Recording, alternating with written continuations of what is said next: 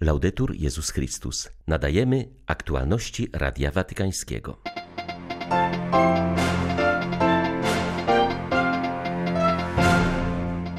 Wielki Piątek papież słucha rozważania kaznodziei domu papieskiego i uczestniczy w drodze krzyżowej, która w tym roku z powodu obostrzeń sanitarnych znów odbywa się na placu Świętego Piotra. Rano Franciszek spotkał się z ubogimi i bezdomnymi, którzy w Watykanie przyjmują szczepionkę przeciw COVID-19.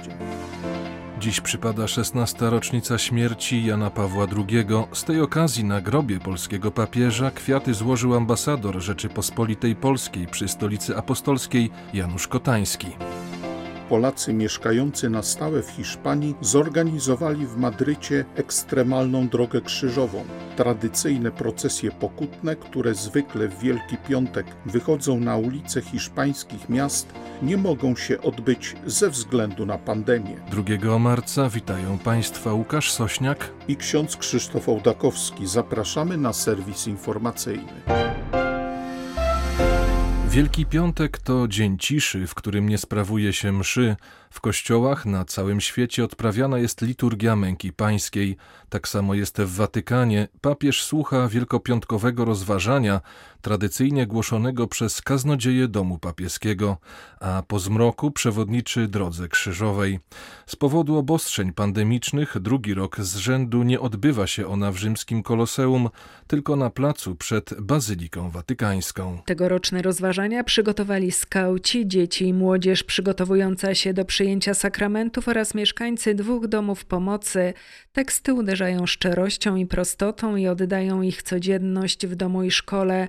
Piszą między innymi, że także dzieci mają krzyże, które nie są ani lżejsze, ani cięższe od tych, jakie mają dorośli.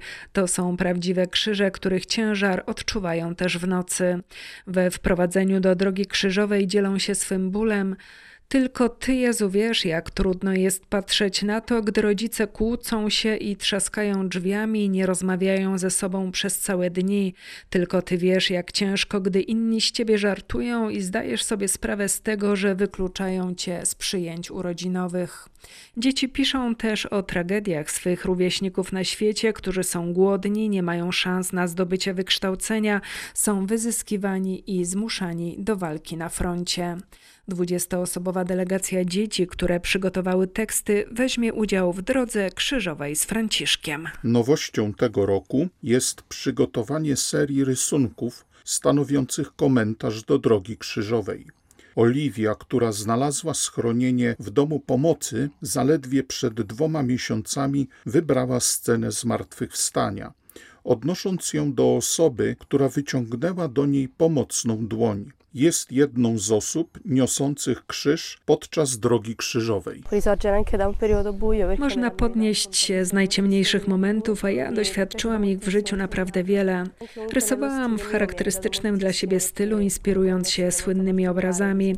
Zostałam ochrzczona w kościele prawosławnym, ale z czasem straciłam wiarę. To doświadczenie było jednak budujące.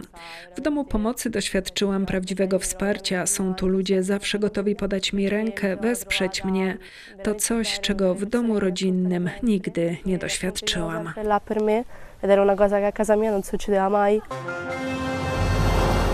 Dzisiaj rano papież Franciszek odwiedził przedsionek auli Pawła VI, gdzie odbywają się szczepienia osób ubogich i bezdomnych, którymi opiekują się różne rzymskie wspólnoty i stowarzyszenia.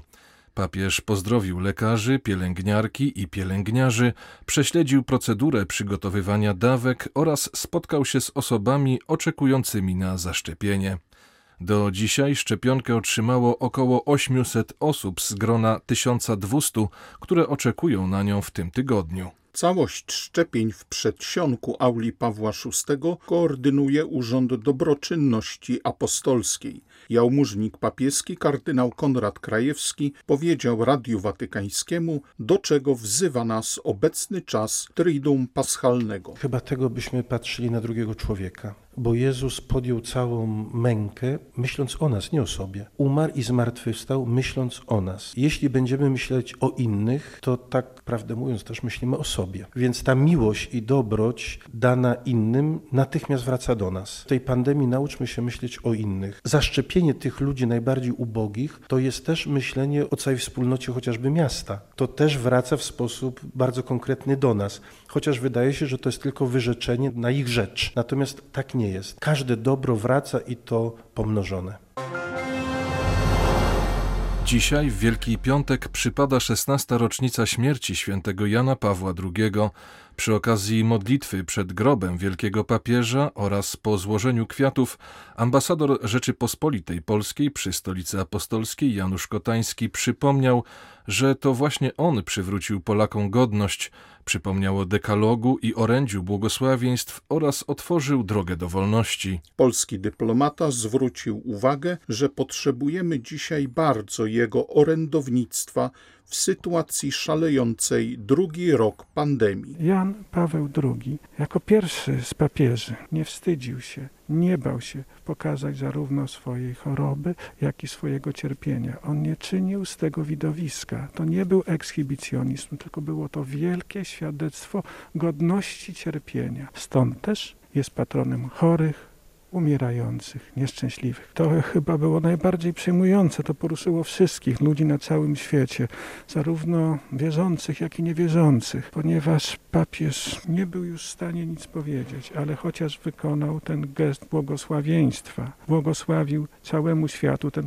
chory, umierający człowiek pokazał nam, jak przyjmować godnie śmierć i cierpienie. To bez wątpienia największy Polak. Pamiętajmy o tym, nie zapominajmy o tym, jak wielkiego mieliśmy i mamy papieża. Charakterystycznym obrzędem przypisanym do liturgii Wielkiego Piątku w Jerozolimie jest tak zwana procesja żałobna, która odprawiana jest wewnątrz Bazyliki Zmartwychwstania. Jest to pobożna praktyka, do której bardzo przywiązani są jerozolimscy chrześcijanie, a także bracia z kustodii. Liturgia jest wypełniona Słowem Bożym, które jest zarówno słowem słyszanym, jak i widzialnym. Ksiądz Vincenzo Peroni, wieloletni ceremoniarz papieski, obecnie posługujący w Jerozolimie, uważa, że oprócz głoszenia Ewangelii w różnych językach świata, niektóre ważne momenty męki pańskiej są przedstawione w sposób jeszcze bardziej sugestywny.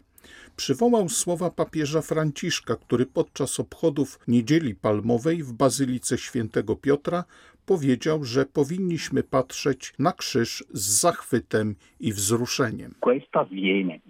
Otóż dzieje się to dokładnie w Wielki Piątek w Bazylice Grobu Pańskiego. Szczególnie wzruszające jest zdjęcie ciała Jezusa z krzyża, które odbywa się na wzór gestu pobożności Józefa z Arymatei. W intensywnej ciszy, pełnej kontemplacji i miłości, w bazylice rozbrzmiewają uderzenia młotka, który służy do zdjęcia ciała z krzyża.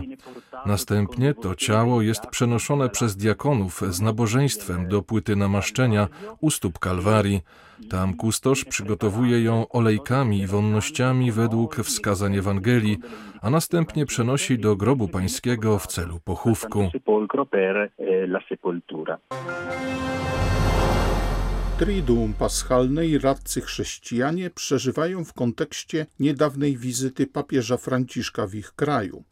Po wizycie papieża nasze problemy nie znikną jak za dotknięciem czarodziejskiej różdżki, ale było to spotkanie przełomowe, które dało nam prawdziwie wielkanocną nadzieję i światło. Zaznaczył w rozmowie z Radiem Watykańskim biskup pomocniczy chaldejskiego patriarchatu Babilonii w Bagdadzie Robert Jaris. Powoli wyłaniamy się z grobowców. Wizyta papieża pomogła rozwiać otaczające nas ciemności i zapoczątkować praktyczne działania dla poprawy losu Irakijczyków. Franciszek wprowadził Irak na scenę międzynarodową, pokazał nam, że możliwe jest pojednanie, dał nam motywację, aby usiąść przy wspólnym stole i rozmawiać. Dzięki niemu jest szansa, że młodzi ludzie pozostaną w kraju swoich ojców. Niezwykle pomocne było również wsparcie ekonomiczne, które ofiarował nam papież. Dzięki niemu przekazaliśmy już żywność 50 tysiącom rodzin. To są pierwsze owoce tej wizyty, ale jesteśmy pewni, że w przyszłości będzie ich znacznie więcej.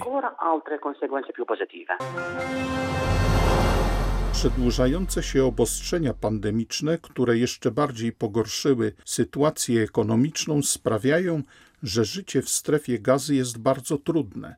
Ludziom jest coraz ciężej patrzeć z nadzieją w przyszłość mówi ojciec Gabriel Romanelli, proboszcz jedynej katolickiej parafii w tym regionie. Maleńka wspólnota parafii Świętej Rodziny w Gazie liczy 130 wiernych na 2 miliony muzułmańskich mieszkańców. Ponieważ obowiązuje twardy lockdown i o godzinie 21 całe życie zamiera, obchody Triduum Paschalnego zostały dostosowane do obostrzeń. Udało nam się przeprowadzić rekolekcje wielkopostne i zorganizować spowiedź. Ludzie garną się do kościoła, szukając umocnienia w tym trudnym czasie, mówi ksiądz Romanelli. Zauważa, że mimo panującej biedy wierni chętnie dzielą się z potrzebującymi, wspierają szczególnie najuboższe rodziny, dbając o to, by i one mogły doświadczyć radości świąt. Głównym wielkopiątkowym wydarzeniem jest Droga Krzyżowa. Rozpoczyna się przy parafialnym kościele, a kończy na cmentarzu, gdzie ciało Jezusa składane jest do tradycyjnego grobu. Włączając się w Jego mękę, jesteśmy pewni, że po latach Kalwarii i dla nas nadejdą lepsze czasy, mówi ksiądz Romanelli, nawiązując do trudnej sytuacji społeczno-gospodarczej w strefie gazy i coraz bardziej rozpowszechniającego się ubóstwa.